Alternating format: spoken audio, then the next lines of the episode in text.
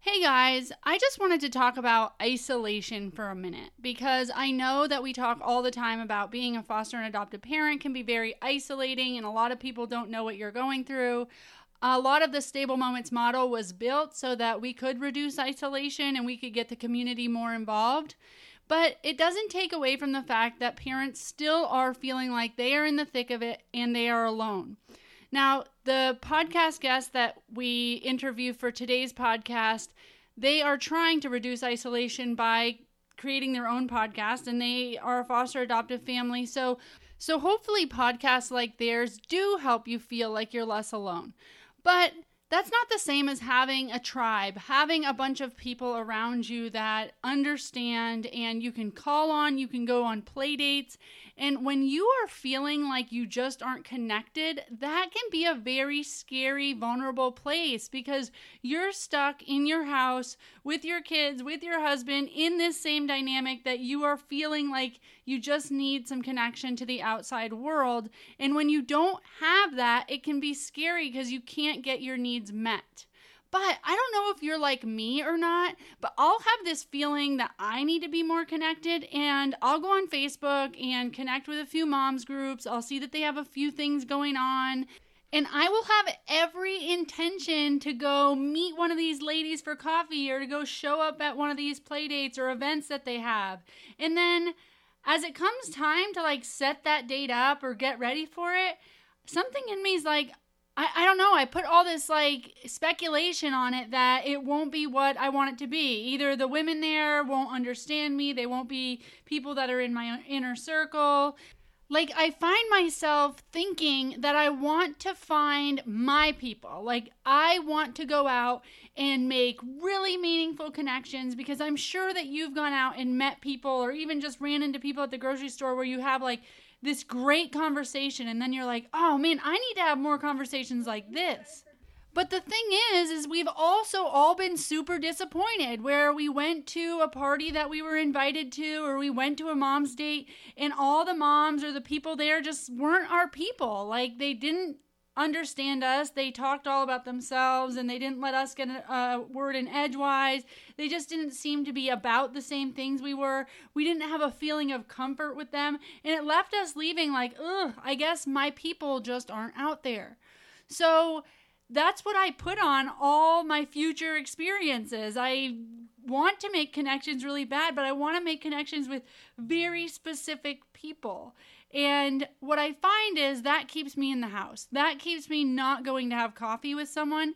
And the advice that I want to give to myself, and hopefully to you if you're in the same situation, is to go out and to not put all of those expectations and pressure on these connections you're making. Here's the deal. Inner circle people are one and a lifetime friends. Like it's hard to find those people. And I feel like it's just like online dating. You know, you go out, if you go out into every date and you're sitting down like, are you my soulmate? Looking at them with like big puppy dog eyes. It's creepy, right? Like we don't need to make huge, meaningful, lifelong connections every time. But I remember when I was doing online dating, I told myself, have zero expectations. This is a human being. You're going to go out, have coffee, learn about them. And if anything is interesting or worth pursuing, then that will happen. Otherwise, you've spent ten minutes of your life or a half hour of your life getting to know another human in this world. And there's nothing wrong with that. And maybe you're going to give them something rather than, than you take something from them. So again, my advice is go out, stop putting all these preconceived notions on what it might be. Don't even feel like it's exhausting and you have to get ready. Like throw your hair in a messy bun, be whoever you are, and find a person that wants to meet for coffee, find these mom groups, go to a play date, and try. And if you go the first time and it is totally unfulfilling, try again, because right now, like I'm wanting to build my friend base. I know that. And I also know that I'm actively working against it because I would rather just like sit in the house. The thing is, is I cannot have friends that just come over when my house is messy and sit on the couch and chat with me until I go out and actually make those friends. So I feel like for foster and adoptive parents, it's the same. You know, you can go out onto these Facebook groups that are for foster and adoptive parents, but try to actually make the connections. If you're going to set up for coffee, be completely honest. Tell them exactly what your schedule is. Tell them what works for you. And go. Go meet some people so that you have some tribe. Like, work towards having a tribe, because there may be people in the community that want to be that for you. And unless you're showing up to receive it, you're not going to get it. And the thing is, is oddly about us, we are really good at giving, and especially foster and adoptive parents, super good at giving, right? But when it comes to receiving, we're not so good. We don't always show up for ourselves. So showing up is important. And if you just set it into your schedule that once a week, once a month, whatever, you're going to go do something social, then you can start to build that tribe. Now, if you are somebody that has an amazing tribe, that is awesome. And if you have a great tribe that you um, can offer to somebody else, I would love that too. You know, if you could bring more people into your circle, maybe think about how you could do that so that we're not feeling so alone. You know, I know a lot of people do have great friends, and they meet them at church, and they um, meet them in their community, but we are in a society where so many people are moving all the time. I know that I'm pretty new to my area, and it's difficult sometimes to get out there and really find people that are your people. But I promise you, they're out there. And when you have those supports, it sets you up for beautiful support and intervention later when you need it. And then you also don't know how much you have to offer to somebody else as well. So those are just my notes kind of on, on isolation, because I've realized lately that I'm feeling isolated. I spend a lot of my time at my computer and with my son and behind a microphone, but I don't get out, and I miss just time with friends. But I also am trying to call myself out a little bit here, because I might write in a comment on Facebook like, we should get coffee sometime, but I honestly have zero intention on following up on that. And you can't complain that you don't have a tribe and also never make yourself available. So I'm, I'm telling you, I am preaching to myself here, but I just wanted to put that out there.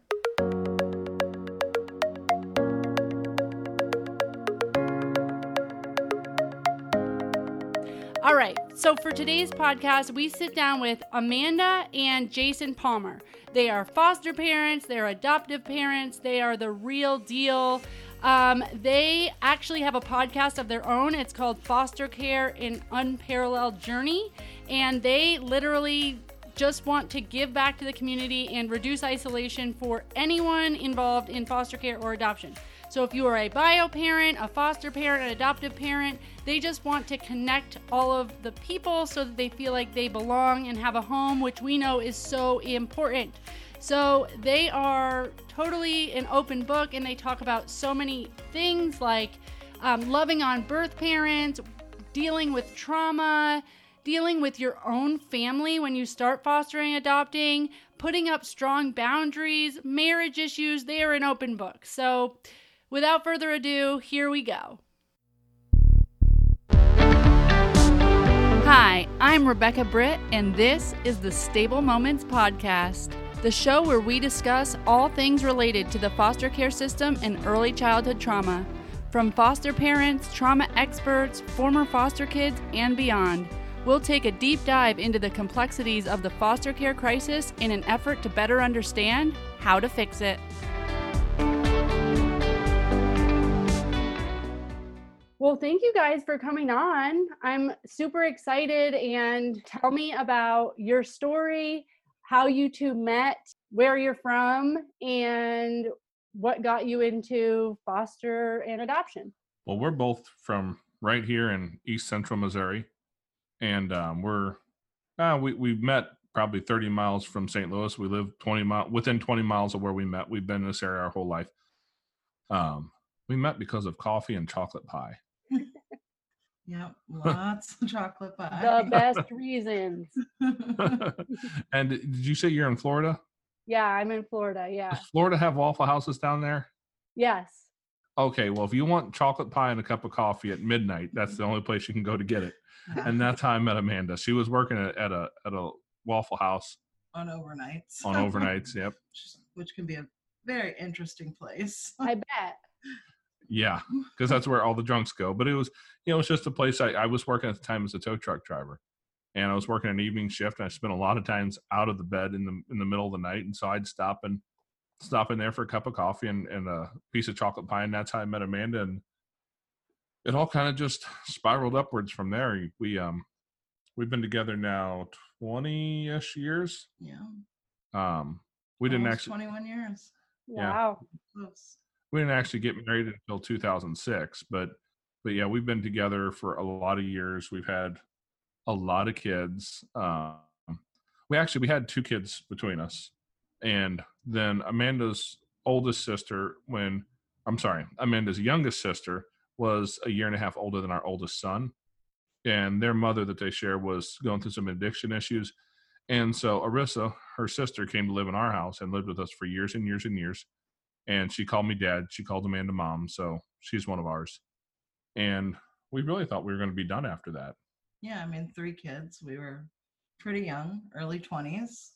And when you say two kids between you, was that kids from prior relationships, or you you guys had two bio kids? So one child was from a previous relationship, and then we share a son together. Okay. Um, and your sister? Yes. And then there's my sister. Okay. Um, but she was never a sister. She was just daughter. Um, Your daughter, yeah. At what age did she come to you? Um, Arissa was really young. Year and a half, two years old. Okay. So baby. Um, so at that point we had three kids, and we thought, huh, we're managing this. We should probably just manage this. We're young, trying to find our place in the world, not making a whole lot of money, you know, when you're young. Sure. Um, but I was a stay-at-home mom, and Jason was driving a truck, and uh, we were living out in Saint Peter's, had a little bitty, little bitty home, but it was our home, and uh, we were doing good to manage all that. And then we ended up moving out here to where we're at now. Well, we live in a different house now, but we're out kind of in the country a little ways. And um, when we came out here, I was actually writing a newspaper article, uh, an opinion piece for the local paper. And it was around Christmas time, and I was looking for places for people to donate to some sort of charity, some sort of charitable group that would help people in the area immediately. You know, Red Cross is fine. I'm not mad at them, but if I give money to the Red Cross, you know, three weeks before Christmas, it's probably not going to help any of my neighbors. Sure. So that's what I was looking for. And I went down to our local children's division and was talking to them. And I walked away with a bunch of brochures and came home and talked with Amanda. And we had discussed adoption in the past. And as we looked at, at the idea of foster care, we just both went, hmm, this looks like something we should look into. And in almost no time, there was a class opening up, because we have to have the STARS training, which is a class we take for that. So we took the training, and as soon as we got our licensure done, the uh, work, the licensing worker came by our house with a little certificate. And before she left, she said, and by the way, I'd like to talk to you about a couple kids. Wow. and yeah, and it was, what, two weeks later? It wasn't even two a weeks week. later. It was a week or um, so after that. For um, our daughters, she's our daughter now. We ended up adopting these two children. Um, but the day after her birthday, they came into care. The yeah. family wanted to keep the children until after our daughter's birthday. They had a, a um, birthday, you know, birthday p- party planned out for her, which they kind of used as like a bit of a like a going away sort of thing, okay. I guess.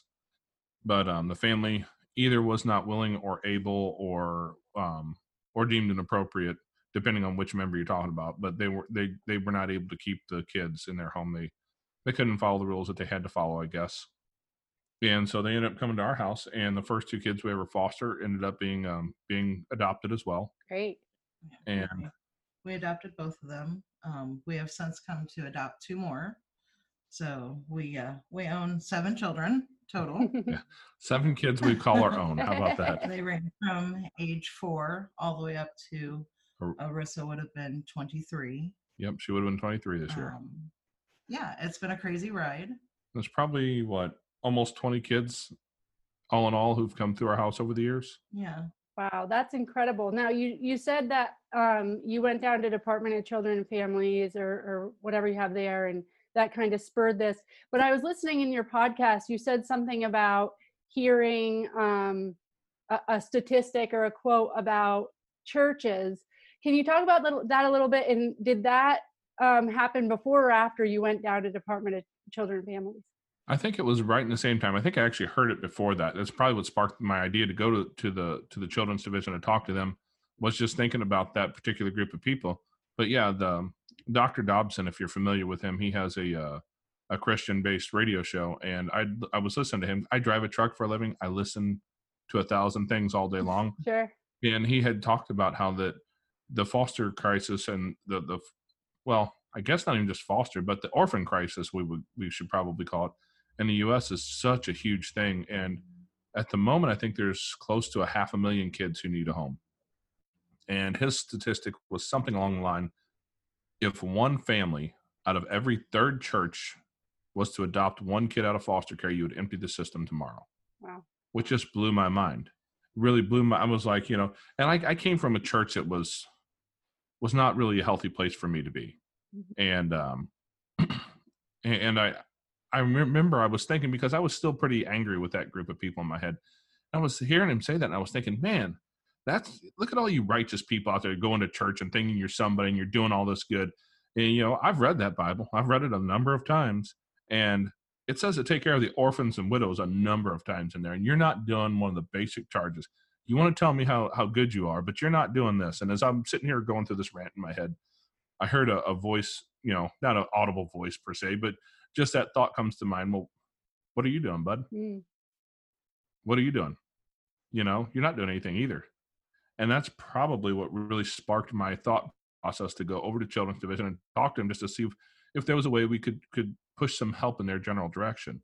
Little did I know it would kind of be the catalyst that would send us to a couple dozen kids. Yeah. And we had thought about adoption before. Yeah. We had, we had never really gotten very far with it. Um, but after I had our second child, I was not able to have any more children. Um, and we had always discussed, I always wanted a big family. I wanted lots of kids running around. Um, and so after, after our second child, I was not able to have any more. So we did, you know, kind of joke around and talk. And, you know, we had talked about possibly maybe um, international adoption, adopting a little girl from China. Um, but the cost was was not something we could afford at that time. Mm-hmm. You know, young families starting out with three kids, you know, one income, it was just not something that was in the books for us. So we just wrote it off for years as, you know, this is something that's not obtainable. Um, and when he started talking about it and he brought home this package of papers, it was like, it was something that was real and it was tangible. And not only that, it was something that we could do right now to help our area. Mm-hmm. Um, I did not have the greatest childhood. I should have been in foster care, but nobody stepped up in that way for me. Mm. So I had always decided that I was going to do something to help children. Mm-hmm. And Jason knew that going into it when we first met. You know, I just told him, this is, this is who I am. You know, this is who I am. And you're, if you're going to be with me, you're just going to have to kind of deal with that. And when he brought that package of papers home, it was just like, this is it. Mm-hmm. It, you know, something just clicked, and it was like, we can do this. We can help kids. We can help kids in our area. And if it's meant to be, this is how we'll grow our family. And like Jason said, our, our very first placement of brother and sister, they ended up staying forever and they're still here today. Um, Janiyah is currently twelve and Deshawn is fourteen. Nice. And in full-blown teenage mode. Yeah, gotta love teenagers. um, you know, that's something that always scared me a bit, was teenagers, you know, especially teen girls. You know, they're supposed to be such a challenge. I'll be honest with you. Um, she's kind of the easiest. She, yeah, so far. Teen girls so far, she hasn't been been that difficult. But she's only twelve, too, so there's still quite a few years. Oh, yeah, yeah. But, you know, the um, one of the things I learned from, from a guy I know, he challenged me one day when I said something about, you know, the having teens and being such a challenging and difficult thing. And, and he said, really, you know, you can look at it that way, or you can look at it as a bit of an adventure. And, you know, how can you do this better? And I thought, huh, I don't have to think about that. And and the more I thought about it, the more I realized that I remember being in middle school, right? I remember being in high school. Those weren't easy years for me. Those weren't great years. And they're struggling through so hard, mm-hmm. just like I was. And just as much as they're trying to figure out how to be a, a grown-up, you know, from a kid's perspective, I'm still trying to learn how to be a dad of teenagers. Even though I've had plenty of them come through my house already, mm-hmm. I should have some some knowledge here. It's taken quite a few to get to the point where I feel like I have any any real knowledge and ability to reach out and help these kids. Uh, it's so cool. It's so cool that um, this seems like it was kind of written in your in your D N A, you know, from the beginning, and that um, you two met each other and that this kind of just naturally unraveled is really beautiful. And it's crazy. I mean, it's awesome that the first two kids, like without any expectation, really, the first two kids that came in were able to be adopted. And it sounds like you guys were just like, we're opening our home, like whatever this ends up being, we'll, you know, we'll, we will be for these kids what they need. Um, but it ended up being, you know, your family, um, which is, which is amazing, because so many people come in um, really with a lot of expectations and they are disappointed um, just because they don't know, you know, different um, situations with kids being re, um, reunified or going back with birth parents or the process to adoption. So um, when you got those first two kids, well, first of all, so, so you say you go to this, um, which it's called the different thing in every state, but you go to this training um, to become foster parents, and literally while you're leaving the first, the first time they're telling you about these kids? No, no, this this was at the, as soon as we finished it, because it's okay. Uh, the end of the course. We had, we had finished our classes. Um, it's like an eight or nine prior. week prior, or yeah. eight or nine week course uh-huh. that you go through. Okay. The week prior to actually finishing our classes, one of the caseworkers said, "Hey, you know, we know a couple of kids. They might need a place." You know, they gave us a little bit of information and said, "Why don't you think about it?" Um, and then they came by and they give you a certificate when you finish your classes to say you're licensed. And as they were giving us the certificate, they said, "Hey, those two kids that we told you about, they definitely need a home. You know, what do you guys think?" And we said, "Well, you know, this is, this is what we're doing. This is why we're doing it. So yeah, you know," and we went and picked them up, and the rest is history. It's just, it's we kind picked of them grown, up and we took them over away. to McDonald's, and I watched her chase a little two-year-old girl around McDonald's because she was just a wild child and did not want to sit down, and it was hilarious. Oh, I was terrified. And here I, I've had kids. I already had three sure. kids. I've done the toddler thing, and this little girl, she was just running all through McDonald's. And the only thing I could think of in that moment is, is what am I going to do if she gets out this door? You know, she doesn't know. She doesn't have to listen to me. She doesn't know me. She's known me less than an hour, and I'm asking her to sit down, and she's She ain't sitting down. I was sitting by the door. She wasn't going to get out, but it was hilarious. He's laughing at me, you know. He's laughing, and I'm I'm chasing a toddler through McDonald's. But I think I I do that quite regularly nowadays, chase toddlers through McDonald's. Yeah. Uh, but I mean, it it's been such a wonderful, wonderful process. Now, were those children's um, parental rights already terminated by the time that you got them? No. No. Okay. No, they were they were both um, in care. Their their father was actually. Uh, Father was, was deceased, deceased. Okay. And mom was um mom was in custody. Mom was time, incarcerated yeah. at that point. Yeah, she had some charges she was doing time for. Uh, but the goal at that point was still reunification. Okay. They had been staying with um, a grandparent, and the goal was reunification. You know, and that's that's how we looked at it. Is you know, this is reunification. That I mean, that's what Children's Division is for. That you know, they push for reunification always, and that's. That's where they were pushing, was reunification. You know, it just it just wasn't in the cards, you yeah. know. And that being said, we yeah, mom was just never able to get herself together. She had she had an addiction issue, from what I understand. And you know, I, I don't know what what the issues in where you're from from are, but I assume they're pretty similar across the country. Mm-hmm. Meth and heroin are the two big ones that I yeah, just see steal people's crisis. souls. And mm-hmm. if I'm not mistaken, she was a uh, heroin. Yes. Was she meth? Yeah.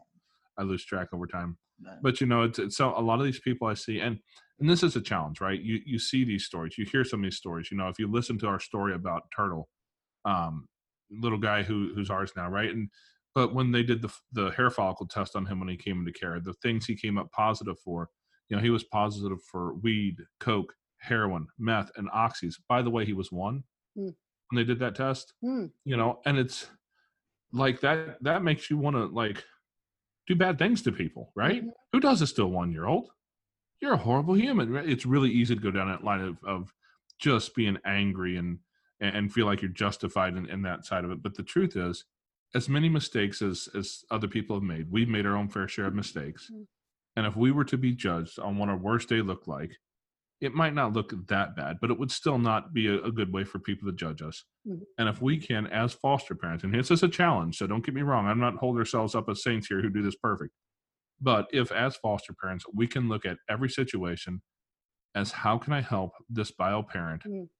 get to the place where their life is together enough to where they can raise their children, that is the best possible solution. Mm-hmm. Even when I go back to Arissa, you know, Amanda's sister who who we raised as our own daughter, you know, she loved us. We loved her. She was part of our family. She called our sons brothers. They called her sister. But I still remember her sitting on the front porch with me, and she curled up in my lap one day. She's probably five or six. And, you know, threw the blonde hair across her face and the big tears down her cheek and said, why doesn't my mommy and daddy love me enough to stop doing drugs and take care of me? Mm. As much as we loved her, as much as that was a great relationship and a wonderful situation for us in a lot of ways, more than anything, the thing that was best for her would have been to have two biological parents who would set aside their silliness, set aside the drugs, and give their biological daughter what she needed. Mm. And we have to look at every placement that way. That's the best possible solution. Now, some people cannot get over that. Some people can't put down the, the pipe. Mm-hmm. You know, and for those people, we, you know, for those kids, we, we end up looking for a secondary situation. That's why we've got four adopted kids in our house. Yeah. Because it was, you know, different parents who just couldn't get through that. But that is our primary goal. Through creating these um, supportive relationships with the biological parents, the kids that you have had that have been reunified, have you kept in touch, or have they been thankful for, for that or receptive to that support? So uh, a few kids we still have contact with, we see through Facebook and things like that. But for the most part, um, we usually take care of younger kids, um, toddlers, babies. So a lot of them are not going to remember us. Mm-hmm. And yeah. a lot of parents don't want to have a reminder of their mm. their worst times. That's fair. So that if they can get through it without ever having to say, when you were an infant, you were in, you were in care. Sure. So a lot of kids will never know us, and and that's fine. You know, that that is that is wonderful. You know, for them to not know that this was ever an issue in their life. But we do have some children that we're able to check up on and see, um, yeah. and they're doing well. Have been. We've got a couple of brothers that we're able to keep an eye on, and they've been adopted out, and a sister group that have been adopted out. Um, so it, it is nice to be able to look and, and see the smiling faces and, and know that they're doing well. It yeah. doesn't always work that way though. Sure. And so those situations that you're saying, um, you've followed up with a couple that have been adopted out. Um, so how did that work? And so obviously these children ended up not being reunified. They did need to find a permanent home. So was it like at the time that Department of Children and Families realized they were going to be up for adoption, they were moved to a family that was going to be a permanent placement, or how did those work? A couple of them were like that. Um, yeah, so this, the sister, we'll just take the sister group that I was referring to. Um, I'm not going to say names or anything like that, but sure. These two little girls, they came to us and they were an adoptive placement. When they came to our home, they were up for adoption. Okay. Um, and we were looking at adopting these two little girls. They just didn't fit as well into our family, and they needed more more help and guidance than what we could give at the moment with uh, with all the other kids that we had in the house. And so and at that some... point, they started looking for another adoptive placement, and we kept those two little girls until they found their forever home. I love that you're talking about this, because I feel like one of the biggest concerns that a lot of people have before they start fostering is like, what if this doesn't work for my family? Or what if this doesn't work with my bio kids? Or what if this doesn't work with the kids I've already adopted? And I can't possibly, you know, find a new path for this kid. And I, I'm always like, you know what, you can, you can set boundaries, you can figure out what's best for your family, what's best for that kid. Department of Children and Families will work with you to do that.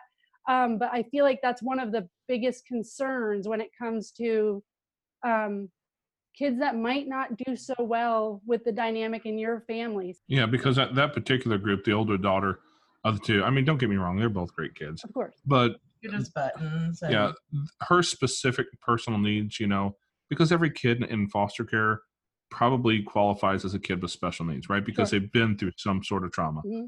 But, you know, she needed a home that didn't have any other children in it. Okay. Yeah, she, need, she besides, needed more personal attention, for sure. But the, I mean, that's the thing. You you do need to set boundaries. You have to have boundaries for yourself. You have to have boundaries for your family.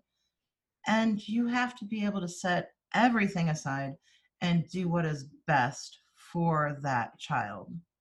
You know, and for this particular set, our home was not what was best for them, but we were until they were ready to go on to their forever home. And that's been, shoot, four or five years. Well, no, it's been close to six years now. Okay. And these two little girls are thriving. They're doing wonderful. Um, I talk through Facebook with their, with their parents, um, and they're doing great. You know, and they would not have thrived in our home that way. Yeah, we had another couple kids that was two uh, two boys in our area and um, or in our in our county that we fostered for a while. And, and the one kid, he was never diagnosed, but I I will diagnose him with O D D. Just know that my psychological degrees are all invalid; they're imaginary. So yeah, but yeah. he was that he was that type of kid, right? And and I didn't do well with with that sort of oppositional defiance. You know, that at that time I just I wasn't good with it. And so they went to a placement that was supposed to be their forever placement. Something happened that disrupted. They called us to see if, you know, if we were interested in taking them back into our home. And we went, ah, man, that was a rough time. That wasn't really good for them. It wasn't really good for us. I said, yeah, I tell you what, call around, see if you can find another home, another placement. And if not, call us back. And then I, I spoke with Amanda who said, hey, you know what? This family over here, they had three daughters, but they were looking to adopt two little boys. So we were like, hey, by the way, call these folks. Mm-hmm. You know, they're foster parents in our group. Turns out today, they're adopted into that family and they're doing great and wonderful and amazing. And just being willing to say no when it wasn't healthy for them or for us to say yes, it didn't feel awesome at the moment. Right? It never feels good to say no when somebody's asking you to help a kid. But I know that what we did at that point was we gave those kids an opportunity to find the right place for them. By saying no, we were helping. I love it. It just wasn't easy to see it that way. And you have to know that that's always a possibility. It's always a capability. We have the ability to tell our county, no, we're not interested in taking any twelve-year-old females who happen to be of this race, this, you know, we, we can put restrictions on that if we want or not. And for us, you know, we we really, we've always kind of tried to stay younger than our youngest. That seems to be the most important thing we can do. That helps kind of steady our birth order, and our kids do well with that. Okay. You know, other than that, we don't have many restrictions, but that's just how we've done it. And it depends on your family dynamic as to what's best for you. And that allows you a lot of room. Yeah. You know, because we had, you know, we were always, you know, we were a little bit concerned about racism from some of the family members that we had, because we didn't know how that was going to go over. That was something that we talked about a lot. And we ended up deciding, hey, you know what, we'll take whoever comes to us and we'll go talk to those family members and say, hey, here's what we're doing. If you don't like it, we won't bring this around you, but you know, this is what we're doing. And because that was just a, a point of who we were, that's who we wanted to be. And if we need to draw some boundaries around other family members as well. And that's, that's the thing that so many people don't realize, that options there. There are not that many barriers to entry. You have to have a home that is relatively safe. It's not a fire trap, and you're not like cooking meth in the bathtub. I mean, it's, it's, everybody's worried about the home inspection. All they, there's all these different ideas as to why I could never do this. Mm-hmm. The truth of the matter is each and every one of us probably could, if it's what, what you need, feel like you need to do. If it's something that, that has some meaning, if you hold value in that place, And I think that's for us, that, that was a real key, is that that's what we felt like was important. Yeah. So talk, you just brought it up, talk a little bit about the family, the extended family dynamic. So um, people that are in your family um, dealing with your decision to foster and adopt, um, how they react to your kids. I know I hear horror stories sometimes of like, you know, Thanksgiving where the foster kid or the adopted kid's there and everybody's, you know, oh, he can have this. Why are you so mean to him? He can have all this food and he can have all this stuff. And it's like, well, he has food issues, and they have to like, you know, constantly um, defend themselves and defend their parenting and teach people about trauma and all this stuff. So um, can you speak to your experience? We have some interesting family dynamics for sure from our family of origin issues, both, you know, um, we don't spend a whole lot of time around most of Amanda's family. There's a lot of addiction issues over there. It's just not healthy to be around for us, let alone a foster kid. It's not safe, and so we draw some pretty hard boundaries for our kids um, in order to protect them. But when we first started fostering, there were a few family members on my side and Jason's side that we went and we sat down and we talked and said, hey, you know, this is what we're doing. We worried more so about racism mm. um, from a lot of the older generations. Well, yeah, because you know, Amanda's grandma, Um, she would she would tell you that she did not see or meet her first black person until she was twenty-one years old. Um, where she grew up, it just that was wasn't where she came from. Mm-hmm. Um, and so we were really worried about how she would treat the children that we were going to have, and to treat anybody poorly was just not an option for us. Sure. So we went and we sat down and we talked to her and said, hey, you know, if, if this is going to be an issue for you, we will stay away. We will stay away, you know, and you won't be welcome in our home. And it, it's a hard line to draw with your family, because that, that's your family. Yeah. This is my grandmother, and, and I don't associate with a whole lot of my family. So to essentially take one more person away, it's not something you look on lightly. The great irony, though, was we had Carl with us. Carl wasn't his real name. That's just what we called him. Yeah. Carl was with us. He was the blackest little baby you've ever met. Super dark-skinned black kid, right? No question whether he's mixed or whatever. He was just the happiest black baby you've night. ever met as well. And so when Amanda, as pale as she is, is in the grocery store one day with her grandma, and so Amanda's carrying around a super dark-skinned little baby, so we, you know, this guy's walking to the store, like giving her the stink eye. And then grandma, who we thought was going to have, we were going to have to deal with some racist issues of her own. She had fallen in love with this little guy. Mm. And this guy keeps giving them the stink eye, to the point where grandma finally, and she was at the age she can get away with it. She finally just kind of loses her stuff and um, made the guy embarrassed enough to where he just left his cart and left the grocery store. Yeah. She cussed him out in the store, and I'm trying to, to usher kids. I'm like, come on guys, let's go, let's go. Um, so a lot of places where we thought it was going to be an issue, fortunately for us, it wasn't. And it sounds but like it, it kind of brought you closer in, in some aspects. And, and really, it, it opened her eyes in a lot of ways. And so it was really good for her too. But I think just taking the time to go and talk to her about it in the beginning and say, hey, this is what we're doing, and drawing those boundaries and saying, this is what's acceptable and this is what's not, so that she knew without a doubt what was going to be accepted and, and what wasn't. And so it ended up, ended up not being an issue. I mean, yeah, like Jason said, I mean, she fell in love with this little boy, and, you know, it, it really opened her heart and her mind. So it, it's, it's been a wonderful experience all the way around. It's great advice to say, you know, be intentional, try to understand what obstacles you're going to have, be, um, you know, honest about the things you have going on in your family. Like if racism is an issue, talk about that. And having those conversations shows that you're really serious about this. It's really not fair to your family to say, oh, it's Thanksgiving, and by the way, we've got three foster kids in the car with us, and I, you're, I'm going to expect you to know how to deal with that. So right. Here we are.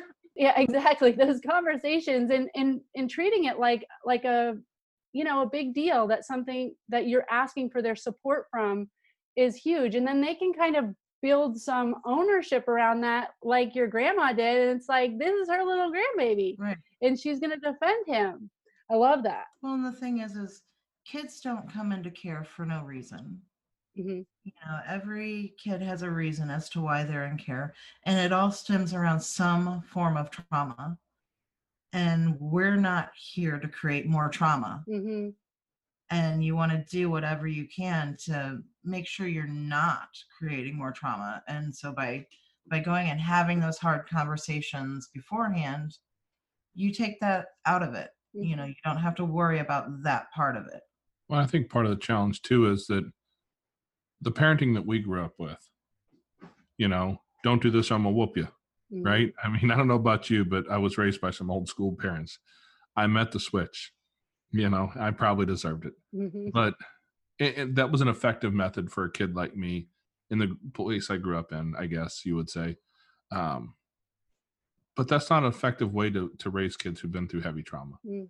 And most people don't realize, they don't think through that. They, they don't understand the, you know, are you familiar with Karen Purvis and the T B R I? Yeah. Trust-based relational interventions.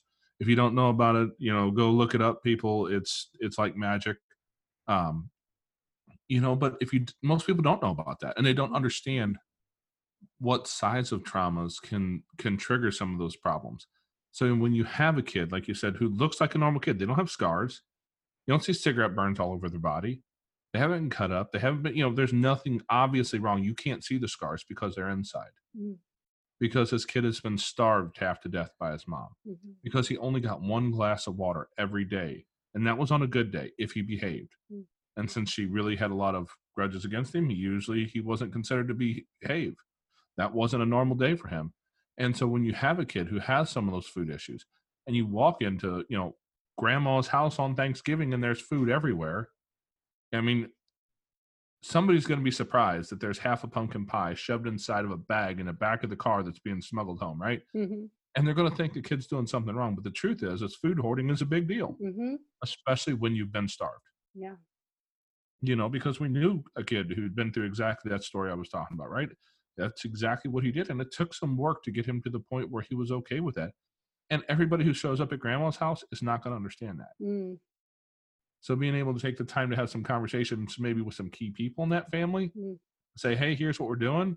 You know, do me a favor. Don't have your kids walk over and hand, you know, two slices of chocolate pie to this little boy, because he's going to try and stick one of them in his pocket.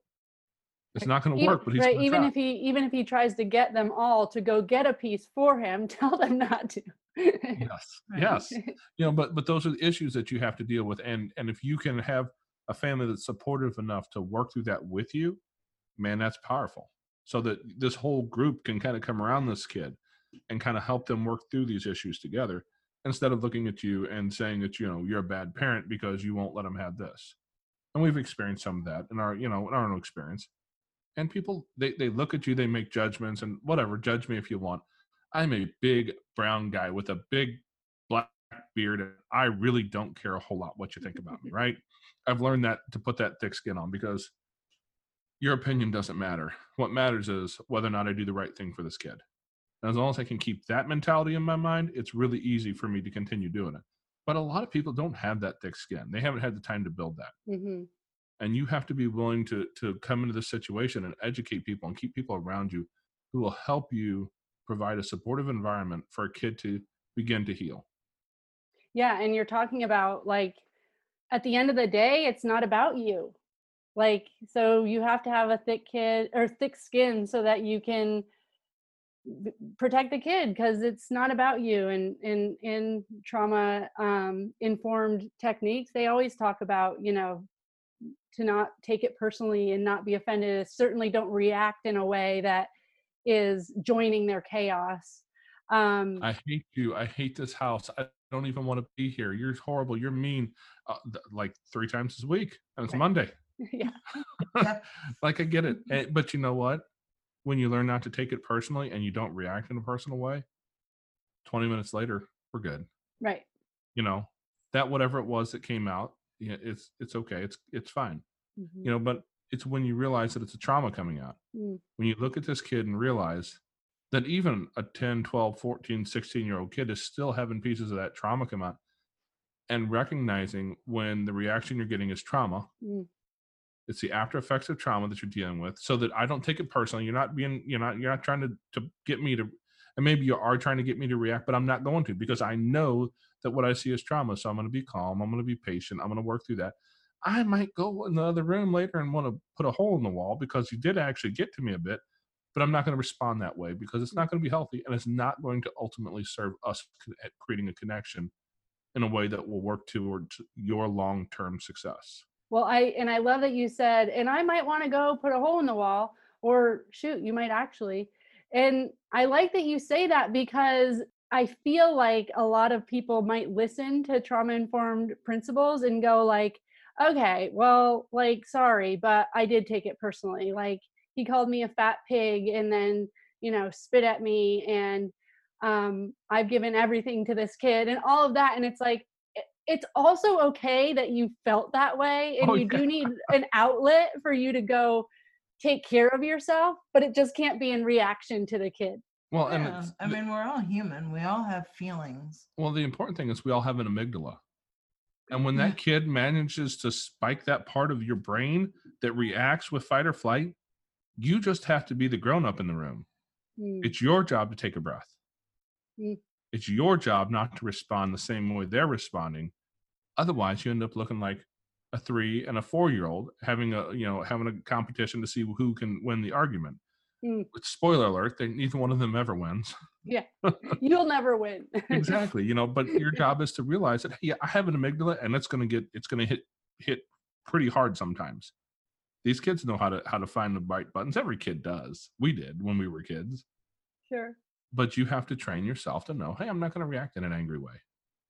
As a matter of fact, I, and this has taken some years of practice and a lot of kids, when I react, well, no, when I respond, because there's a difference. A reaction is what my amygdala wants. The response is what I choose. So when I respond, my kids have learned the most dangerous thing they can hear is dad gets soft, his voice gets a little bit lower, and I start to sound incredibly calm. Mm. Because what that means is I'm controlling something inside of me. Like, this is the controlled place. And I'm going to continue to, and I'm not going to be ignorant. I'm not, I refuse to be loud. I will refuse to have this argument and have something that's going to damage this relationship. But when we're done, I'm probably going to need five minutes. You just give me five and leave me be. Because I have to blow a little bit of steam off. But that, but we all have that. It's, it's sure. a natural reaction that you learn to control and respond differently than you want to. I love it. So tell me, what was your first entry into um, T B R I or just any trauma-informed techniques, or we really need to be therapeutic foster parents or adoptive parents?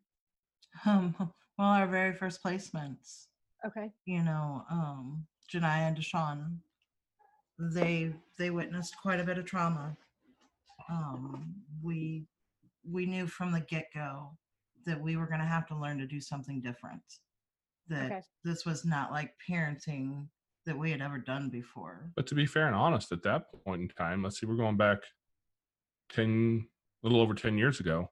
Yeah, it didn't exist really. Yeah, we didn't have that. No. We didn't have that information. We just, we were kind of winging it. We were. Um, we found a good therapist and did some play therapy, you know, and you just, it's been a learning curve ever since. You but know, the, you, you soak up the information as you can find it. The T B R I, um, we've we've kind of recently stumbled into and been learning yeah. some of that. Um, there was actually a post on Facebook a while back. I don't know if you saw it. A lot of people in the foster community saw it. It was a story about um, about ram- a, a little boy and some ramen noodles. Yeah, and I listened to your podcast okay. with her. Okay. So, yeah, and, and she talked a lot about that with us. And, and actually, she, she gave us some some resources that, since I drive for a living, anything that's on video or audio, I can just turn it on and throw it in the seat and listen and and learn that way. And I have learned so much learning. Karen Purvis is who she talks about a lot, who I think is kind of like the, the godmother of T B R I. God, yeah, absolutely. And just so much information there. They go, okay, well, I can see where I was doing some of this. Like, we we stumbled across some of the right things. And some of it, we maybe were a little bit off. And we're we're in that process of learning how to do it better and better every day. Of course. But it is such a valuable thing to understand that you're not, you're not raising kids. You're not, you don't have kids in your house who've had a perfect Warden and uh, what's her name? Warden June Cleaver type background, right? That they didn't have a perfect childhood. Not that any of us did, but they had right. some really specific, very acute traumas to deal with. And so we have to just like throw, throw whatever we can at it and see what sticks, you know, hope for the best. And so now we've, we're in this age of technology that's so different from anything our parents or anybody else has ever experienced. If I want to know about kids who've been through trauma, I go to Google, right? I go to YouTube. I go to, it's all out there. And all this information is available to all of us if we're willing to go look at it and just, just educate ourselves a little bit. And that's been a real powerful thing to us, though. But I'd say learning, um, I learned a lot by listening to Karen Purvis and some of those resources. That's great. Um, for those who haven't seen the viral ramen post, um, you guys can go on um, Jason and Amanda's podcast um, and see the interview with the mom, who is also a social worker as well, right? She ha- she's a I don't remember if she still is. I know yes, she, she, is. she is. was. Okay. Yeah, so she has that background anyway, and she's fostered kids, and it's um, Foster Care: An Unparalleled Journey is Jason and Amanda's podcast, and you can go on there, and I think that it's titled Trauma and Ramen. That's the one. Or, or something like that, so uh, you guys can find it easily, um, but it's a great story of um, of that mom's experience with her little boy's trauma around uncooked ramen. Okay, so I know that, Amanda, I've listened to some of your backstory, and obviously we all have trauma that we have to work through. How much, like, this is what's interesting to me, because I feel like it's not, has nothing to do with really being a foster parent, because I feel like all of us, to be better people, have to, like, address our own trauma, and the more we can go back and kind of address our own stuff, the more we can show up in our lives for other people. But I feel like being a foster parent, it's like the demand for you to heal your own stuff is put on hyperdrive, because I feel like it can it can do that. Um, it can kind of show you your own stuff. So what does the process look like for being a therapeutic, um, trauma-informed parent at the same time as, like, what healing has happened for you through this process, for both of you? Well, I mean, there, there's a lot. I mean, that, that's a, a big question. Mm-hmm. But I will say, you do have to take care of yourself. You have to take care of your past, finding what works for you, whether it be writing, meditation, a good counselor, a good doctor. You know, mental health is a is a big thing. And so, you know, we have a guy that we go and talk to yep. monthly. Doctor Tom is awesome. Like clockwork. You know, we have to have our avenues too. Mm-hmm. You know, I have to have a place to get it out. You know, there's some of these stories that we come in contact with that I'm like, wow, that was, that was me, you know, and you have to be able to separate yourself from that, because you don't do any good for a child at that point. Actually, if you, if you happen to catch it, because I accidentally re or mislabeled the date that I wanted to release a podcast the other day. And so it was out and available for like three minutes. I know a bunch of podcast uh, podcatchers caught it. Um, But if you see one out there, um, it's uh, Zoe. It was the name of the girl that we interviewed. And Zoe kind of, she tells a big part of Amanda's story. Is that the sixteen-year-old? Yep. I, I already listened to it. That was not supposed to come out for, for a few more weeks. That one was, it was a news. It was like six weeks out, and maybe somebody might have hit the wrong schedule button when he but posted I, it.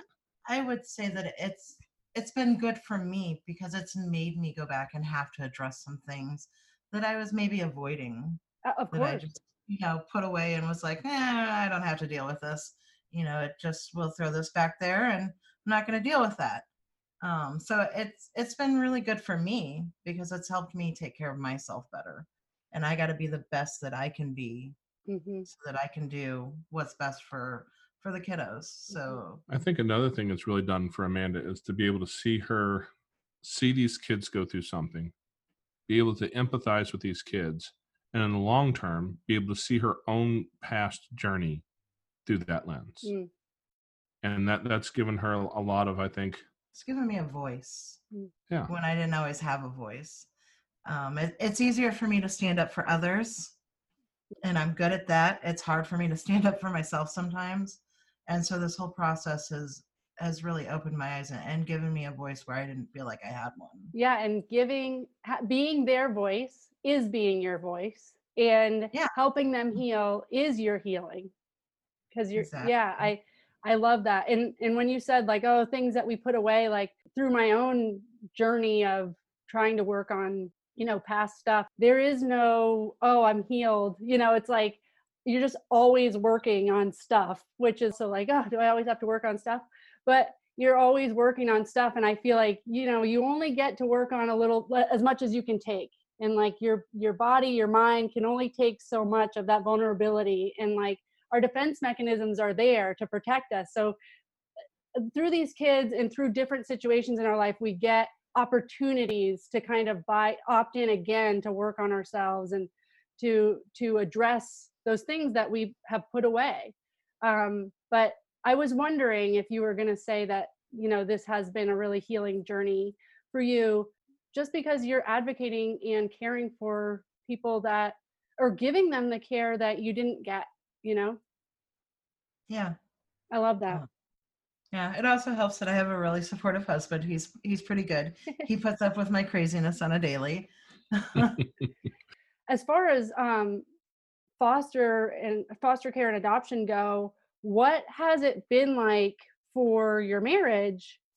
Um, like, has it brought new complexity? I'm sure it's brought new complexity to your marriage. But as far as like, how do you guys stay like a united front and on the same page?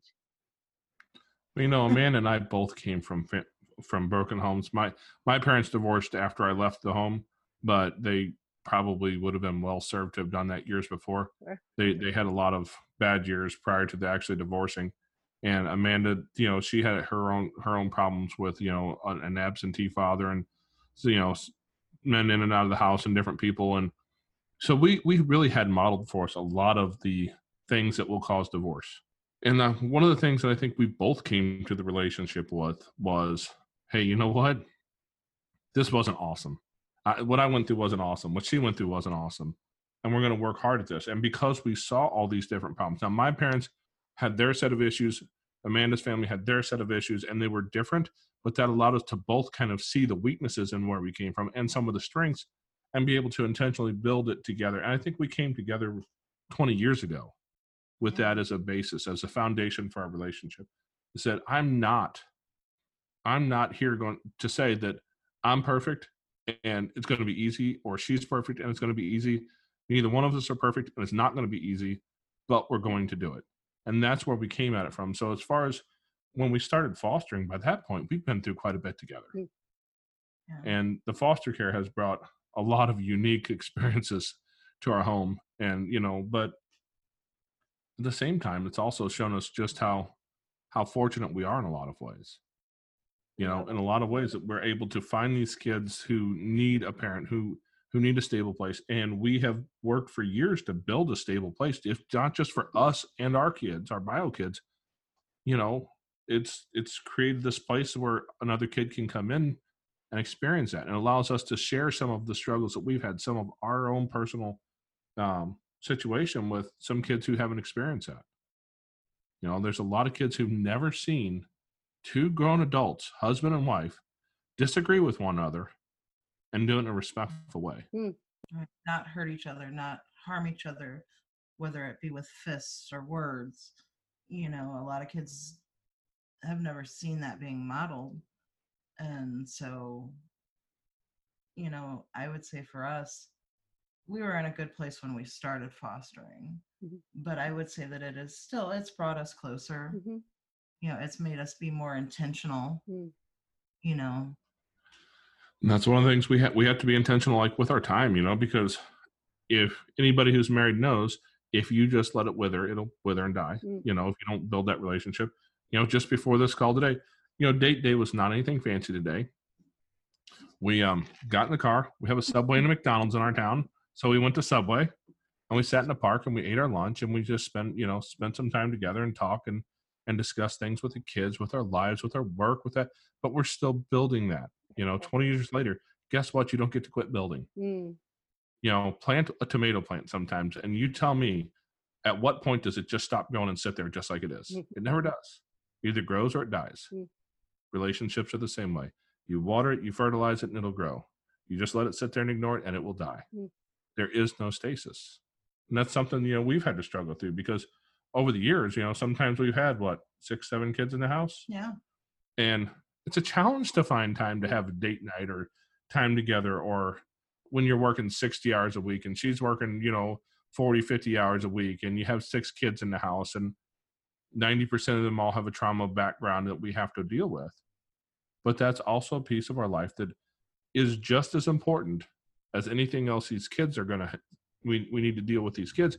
They also need to see stable adults in a stable relationship, modeling that for them so they know that that's a possibility. Mm-hmm. I love it. So tell me about your podcast, the mission of your podcast, what you're really like hoping to do, and then tell people the best ways that they can find you. Okay. Our podcast is Foster Care, An Unparalleled Journey. And we started it more or less, well, when when Arissa got sick and passed away, we went through a tough time. We actually took some time off of, uh, off of fostering because, well, we just weren't in a place to take care of that. Mm-hmm. And I really felt like we were kind of stepping away from what something that had a lot of meaning in our life. We were kind of swimming in, in a sea of lost for a while. And so I decided I was going to find something to do. And I ended up creating a blog site. And you can find that at jason m palmer dot com. And the, the podcast is up there as well. But that was kind of where I started. And I was just encouraged by a few people in, in a dad's group I'm in that said, hey, man, you need to write, you need to talk, you need to do something. You know, you have a lot of experiences. Go, go share these with people. And the podcast just seemed to be the easiest way to do it. And so I sat down and, and recorded my first podcast, which I think since has been um, burned somewhere because it was horrible. Everybody thinks their first one is horrible, but my first one was just me sitting down trying to figure out what in the heck I'm doing. I had no clue. And then I started recording a couple other ones, and Amanda was coming in into the office one day. I said, hey, you want to sit down and do this with me? And I figured out real quick that we're better together. Neither one of us are horrible humans, but we're better together. And so we, we started just telling stories. And that seems to resonate with people. You know, if you listen to The Legacy of Turtle, which is kind of a long one, that's why it was broken up in so many pieces. He has a deep, long, dark, rich story that that is just like everything you've heard bad in life that you can go through. He probably went through almost all of it. And to be able to tell that story to people and then show who he is today and see that he came from this dark place, you know, or to be able to sit down, we interviewed a lady named Amy, and Hope for Amy is all about a woman who got pulled into a methamphetamine addiction. And after the meth addiction, it was the money addiction that came from selling the meth. Mm-hmm. And she was a full blown dealer. And then she finally got, you know, her kids got taken away, and she got, she got pulled out to the place where, you know, she had to get clean. She had to change her life.